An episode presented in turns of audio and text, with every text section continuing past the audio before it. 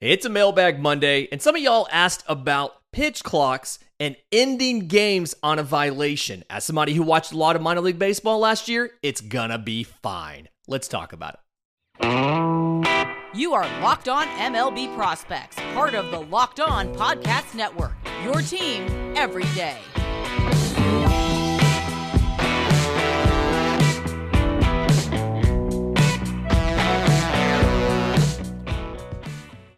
Yes, welcome on in to Locked On MLB Prospects, your home for all things minor league baseball. I'm your host, Lindsey Crosby, baseball writer and podcaster. Thank you for making this your first listen. Every single day, we are part of the Locked On Podcast Network, where it is your team every day. And Monday is your show on Locked On MLB Prospects because we're answering your questions. Uh, our our Discord, which if you want to join, link is in the episode description, link is in the show notes. Tons of baseball fans talking all things sports. Our Discord kind of blew up on Saturday because there was a lot of conversation around the Red Sox Braves spring training game. To kind of fill you in on what happened in this game, ninth inning tied six to six, two outs, bases loaded. Braves prospect Cal Conley had an automatic third strike called on him for not being set in the box with the pitch clock at eight seconds. And so, you know, a lot of people are, are, are frustrated about this. A lot of people are mad about this. A lot of, there's a lot of conversation about this could potentially ruin baseball and things like that. Let's let's back up a little bit. We've seen the pitch clock in action at the minor league level. Let me explain to you how it works and why you probably don't actually have to worry about it that much. So, the, the rule here is pitchers have 15 seconds from when they receive the ball back from the catcher uh, to begin their delivery if there are no runners on base. Uh, if there are runners on base, they have 20 seconds from when they receive the ball back from the catcher to have begun their delivery. Now, batters are awarded a ball if the clock has expired and the and the pitcher has not done that. Batters are awarded a strike if they are not set in the box and alert to the pitcher by the time the clock reaches 8 seconds. And this was the issue that came up in the Red Sox Braves game. So, uh, Conley said after the game he noticed the catcher was standing and looking at his wristband. He was Conley was in the box, but he was looking at the catcher who was standing and looking at his wristband. Uh, and so the umpire called something. Conley started jogging to first base thinking it was a ball. The clock must have expired. And they called him. And so instead of a walk off walk, it was a game ending tying strikeout because you don't go to extras in spring training. According to the specific rules of of this whole thing. The catcher does not have to be prepared to receive a pitch at eight seconds. The batter has to be uh, like in the box, looking at the pitcher, ready to bat within eight seconds. The, kitch- the catcher can be standing, the catcher can be crouching, can be kneeling, whatever it might be. And MLB put out a statement Saturday afternoon or evening, in essence, confirming that was the correct call. Now, one, We've heard reports from minor leaguers that this is being called a little stricter than it was last year in the minors. And part of that is because they're trying to get the major leaguers used to this rule. So it is a point of emphasis right now. Uh, but this is here's the big thing uh, to think about when it comes to pitch clock in the major leagues. So there was 19 games for spring training between Friday and Saturday. Small sample size, I know. Stick with me here. Uh, so, of those 19 games, you had 34 violations of the pitch clock. Most of those, I think, if not all, were on hitters, not on pitchers. So that comes out to just under 1.8 per game. Last year, the first week in the minors that you had the pitch clock in place, the average per game in the minors was about 1.73 violations per game. So you're tracking exactly where the minor leagues were last year. Now, in the minor leagues, that steadily dropped for about four weeks, and then that leveled off to under one a game after about four weeks.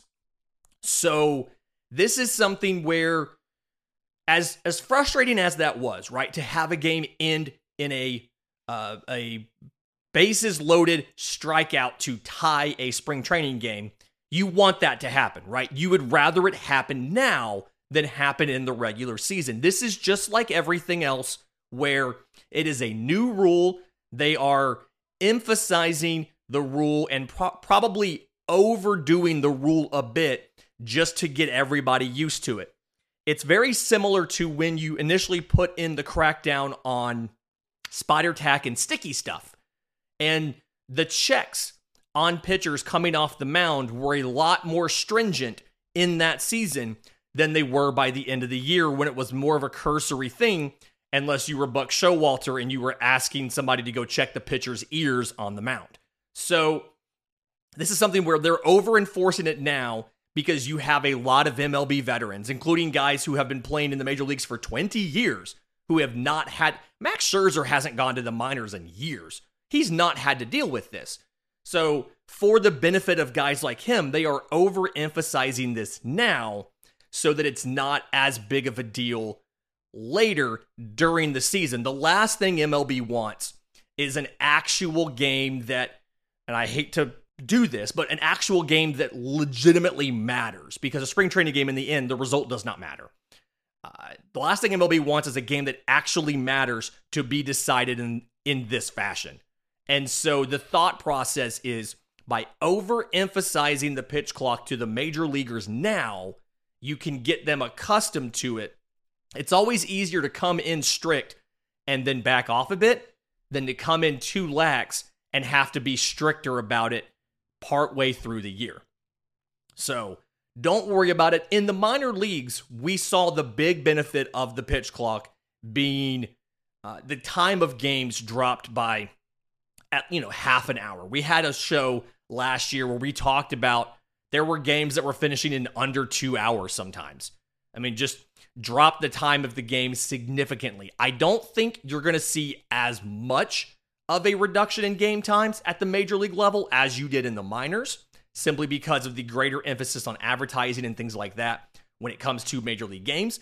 But you are going to see the games be shorter, and that is going to be, believe it or not, a good thing. The other unique side effect that we're probably not thinking about is it's really going to mess up some of the walk up songs because some of these entrances uh, are, are going to have to be sped up a lot so that the hitter can be in the box ready to go. You you have to go from the on deck circle directly into the box rather quickly. So we're not going to get as much for those uh, walk up songs as we used to. And I have no idea what Edwin Diaz is going to do with the Mets. Uh, I don't think you have time to even get to the trumpet part in that song. Never mind legitimately get through the trumpet part in that song. In just a minute, we had a question in our Discord about non roster invitees who have a really good chance of making the roster. Some guys that we maybe haven't talked about yet. But first, today's episode is brought to you by our friends at Built Bar. Spring training games are going on right now. If you're like me, you're planning a trip to either Florida or Arizona to go watch some of these games, see your team, see a bunch of prospects. I'm going to Florida in, I think, two weeks. We'll, we'll be there just under a full week. I already have a bunch of things planned with different teams, different prospects, things like that. We are driving, and so um, one of the big things you do when you gas up your car, everybody goes inside and buys a bunch of snacks, right? Everybody gets candy and chips, crackers, all this stuff that's not very healthy for you, and you just munch on junk food all the way during your trip. Instead, think about getting some built bars. One, built bars are healthy but but tasty. All built bars 100% real chocolate. And so it kind of hits that same note, that flavor note of a candy bar. The flavors themselves are fantastic churro, peanut butter brownie, coconut almond, cookies and cream, brownie batter, lots of different uh, flavors to hit whatever your favorite candy bar is. There's probably something in uh, with Built Bar that will hit those same notes for you.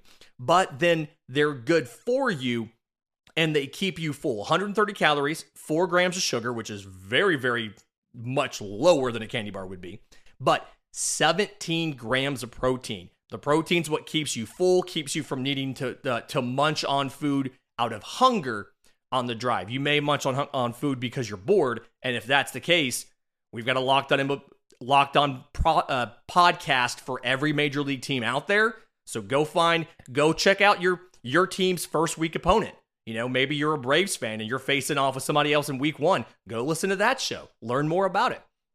If you run out of built bars on your trip, you can swing by your local Walmart or Sam's Club and pick more up. Walmart, go to the pharmacy section. Uh, four bar box of cookies and cream, of double chocolate or coconut puff. Or if you're near a Sam's, go in and get a 13 bar box of brownie batter or churro. Everything else, all your standard stocking up, happens at built.com. Okay, so question that came up in our Discord was about non-roster invitees who maybe we're not talking about that might make the roster make an impact in 2023. Uh, There's a couple different types of NRIs, and we we covered this a little bit last week in a show, but some of your non-roster invitees are going to be depth pieces, veterans who are on minor league deals, so non-guaranteed deals, non-major league deals, who are trying to make the team as a depth piece. A good example is on just about every single team, you always have a couple relievers who are there as uh, minor league deals trying to make the team. Look at the Dodgers. Outfielder Jason Heyward was released by the Cubs um, early on the contract.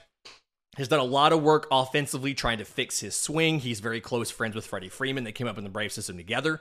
And so he is in Dodgers camp trying to make the team. So that's one type of NRI.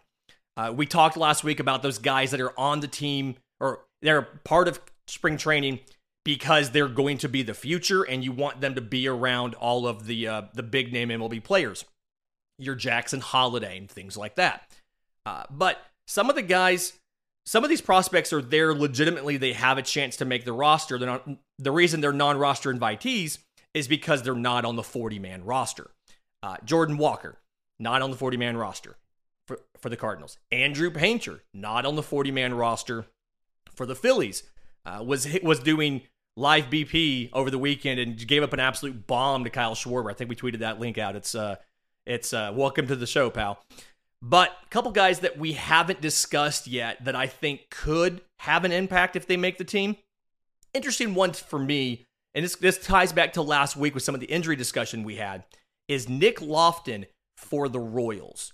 So uh, played at Baylor, 2020 first round supplemental was the 32nd overall pick, signed for about $3 million. Uh, so he has been, he did not play in 2020, obviously. There was no minor league season. I don't think he was at the alternate side either. So 21 and 22. Uh, he He's played first base. I'm sorry, I'm sorry. He's played second base. He's played shortstop. He's played third base. He's also played center field. He's played left field.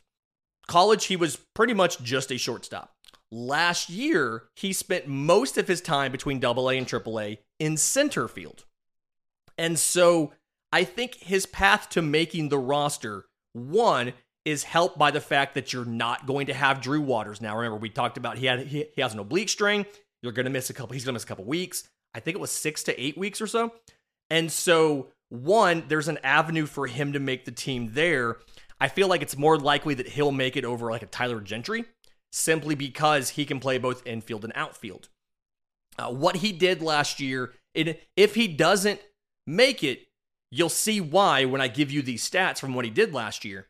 So in Double A Northwest Arkansas, 90 games, 270, 354, 421, 12 home runs, 29 extra base.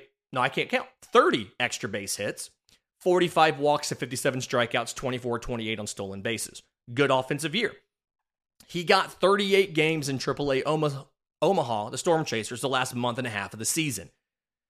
216, 280, 359 over those 38 games. Five home runs, 12 extra base hits, 10 walks to 41 strikeouts, and 5 of 7 on stolen bases. Again, if Nick Loftin does not make the Royals out of spring training, it's because of that struggle when he went to AAA. The strikeout rate went from just under 13% to just under 25%.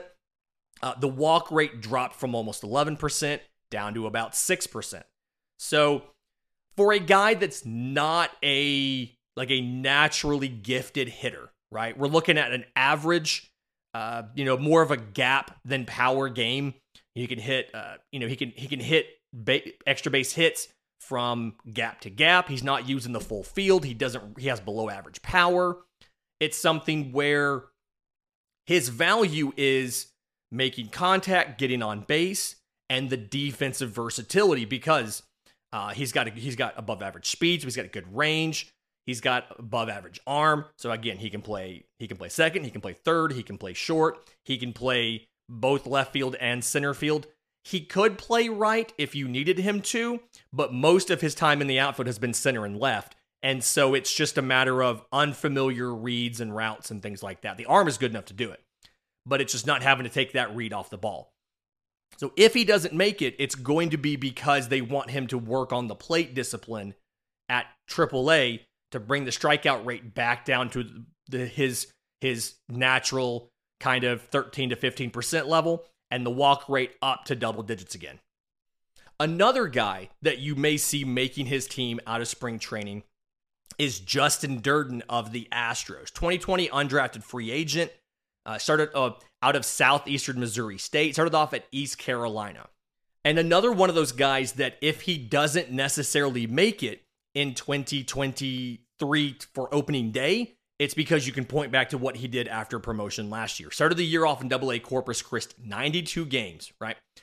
324, 411, 616. We talk about the 300, 400, 500 slash line to be a dude. He had 300, 400, 600. 20 home runs, 57 extra base hits in 92 games, 41 walks to 94 strikeouts, 7 to 9 on stolen bases. Gets a promotion for the last month plus to uh, AAA Sugarland, the Space Cowboys. 32 games, 242, 305, 398. Four home runs, 12 extra base hits, 10 walks to 40 strikeouts, and 5 assists on stolen bases. So, above average speed, above average arm. He can play anywhere in the outfield. Uh, center field, he could do it. He's probably average in center, would be above average in a corner. Uh, and the speed is useful. The issue here is, and you saw it come up when he went to AAA Sugarland. He's prone sometimes to expand the zone, kind of loses uh, the the the whole. I my game is consistently hitting qual- like quality contact and elevating the ball. That's his game, right? The hit tool is probably average, if not a little bit below. But his whole thing is I'm going to make solid contact, put the ball in play, and give myself a chance. Fly balls are more valuable than ground balls. Line drives are more valuable than fly balls. He hits a lot of line drives and fly balls.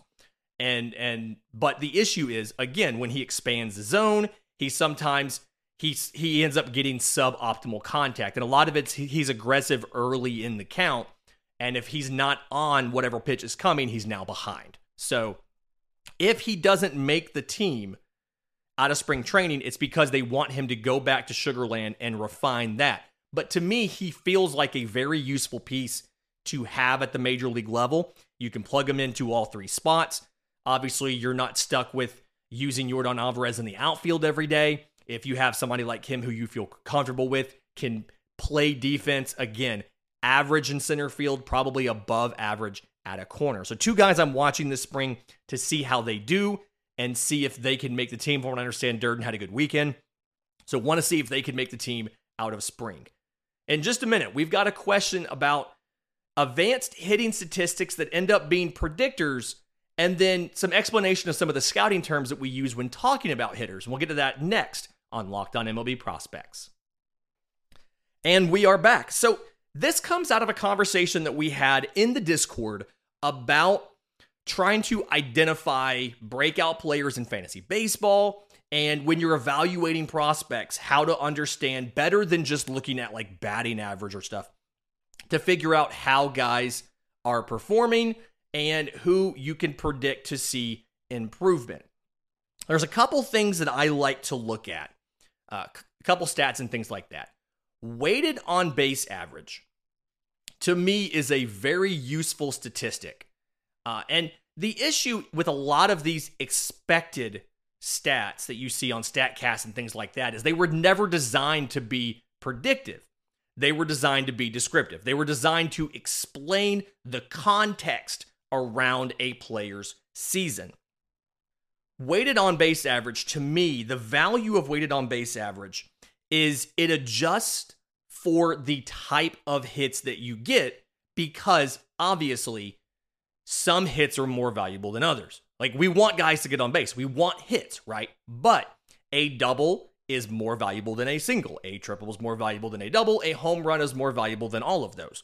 And so, weighted on base average is a good way to measure a player's run production potential because it looks at the ability of them to get quantity of contact and gives you a way to put into it the quality of that contact as far as the actual production of what it does on the field. So, uh, this is again a good way to to kind of estimate a player's run production capability. Because again the whole goal here is we want to score runs. We don't care how we do it we just want to score runs. So uh, the league average weighted on base average is 320 and the way that this changes, or the way that your run production changes on this, when you add about 20 points to your weighted on base average, that translates over 600 plate attempts in a season to about 10 additional runs. So, one, that shows you just how slim the margin is to be better than average in Major League Baseball. But then, two, you can look at that. If a guy is consistently hitting let's say he comes out, his weighted on base average is 340 versus 320. Over a full season, that guy's going to be responsible for 20 more runs scored on your team than a prospect who has a 320. So there you go. Uh, the other thing is a lot of people like to look at quality of contact stats. And this is something that I've recently kind of had a renaissance. I used to be really big into hard hit rate um, I was looking at exit velos, and I still we still talk about exit velos on the show because everybody's familiar with it, and it's just a it's a nice, easy, publicly available metric to say how hard somebody hits a ball. And and just to clarify, hard hit rate is contact at 95 miles an hour or higher, just flat. It doesn't matter how you do it, just contact at 95 miles an hour or higher, expressed as a percentage, is hard hit rate. But there's Fangraphs that did some research recently, did the stats on everything. And when you're looking at certain stats, quantity matters more than quality. So, for instance, batting average. As much as I love hard hit percentage and sweet spot percentage, there is a much larger correlation for batting average if you look at strikeout rate. The correlation between uh, sweet spot rate and batting average is 0.04, which, if you remember statistics, the closer to zero this number is, the less predictive it is. The closer to one it is, the more predictive it is. The correlation between strikeout rate and batting average is 0.21. And the idea here is uh, if we've all heard about BABIP luck, batting average on balls in play, how that can fluctuate. The best way to have a higher batting average is to have more opportunities to get a hit by putting more balls into play. So that is why strikeout rate is more predictive of batting average than hard hit rate, sweet spot rate, things like that. Now, for power, this is where I do I like barrel percentage. And some of the stats bear this out. Rather than looking at exit velo, max or 90th percentile or hard hit percentage, look at barrel percentage. So Barrel percentage is a little more context to hard hit rate. Hard hit rate is again 95 miles an hour or or harder contact. That's it. There's no other stuff in that.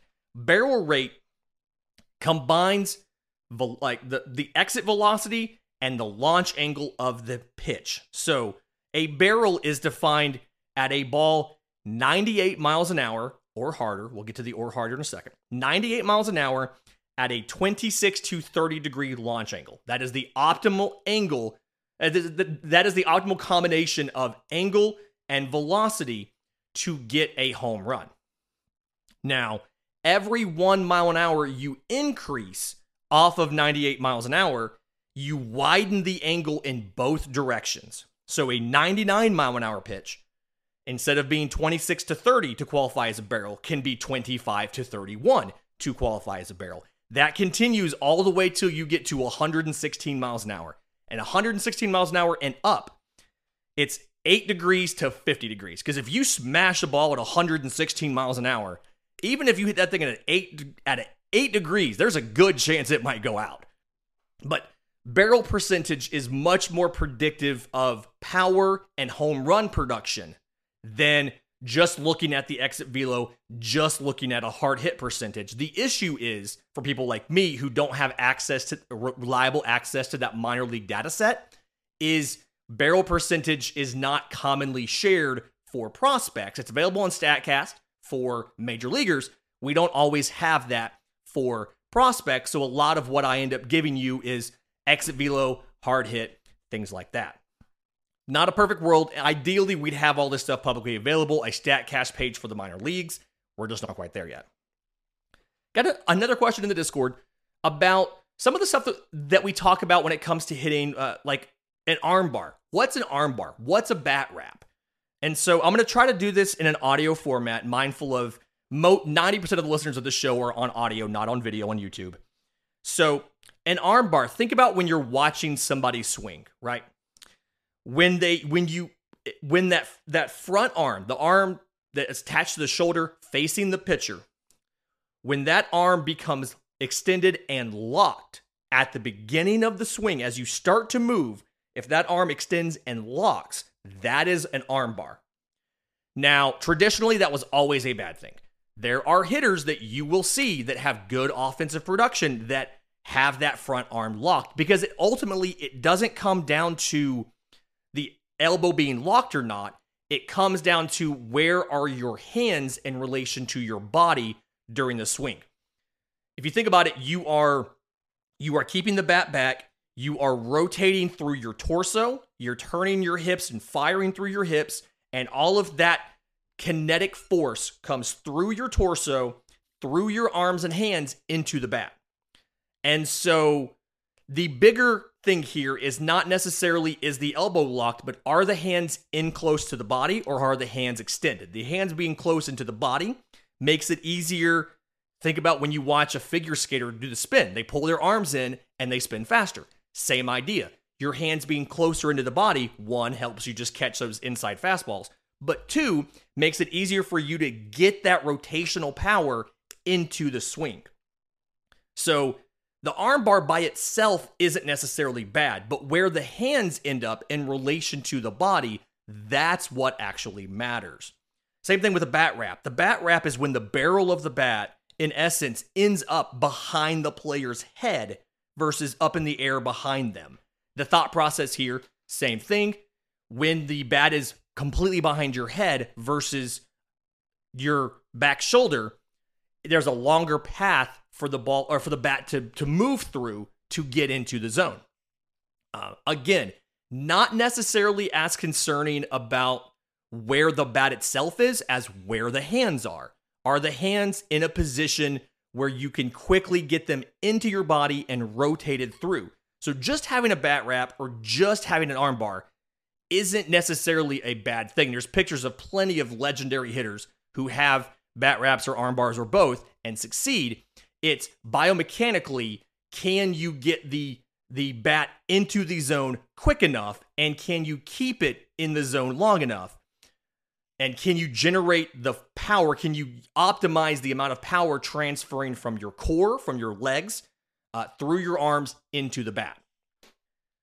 If you have questions for the show, uh, I'm on Twitter at Crosby Baseball. Shows on Twitter at Locked On Farm. You can email us, lockedonmlbprospects at gmail.com. Or again, drop your questions in the Locked On MLB Prospects Discord. Link is in the episode description. Link is in the show notes. That's the first place we go for questions on Mondays. It's going to be a fantastic week this week. Until tomorrow's show, this has been Locked On MLB Prospects.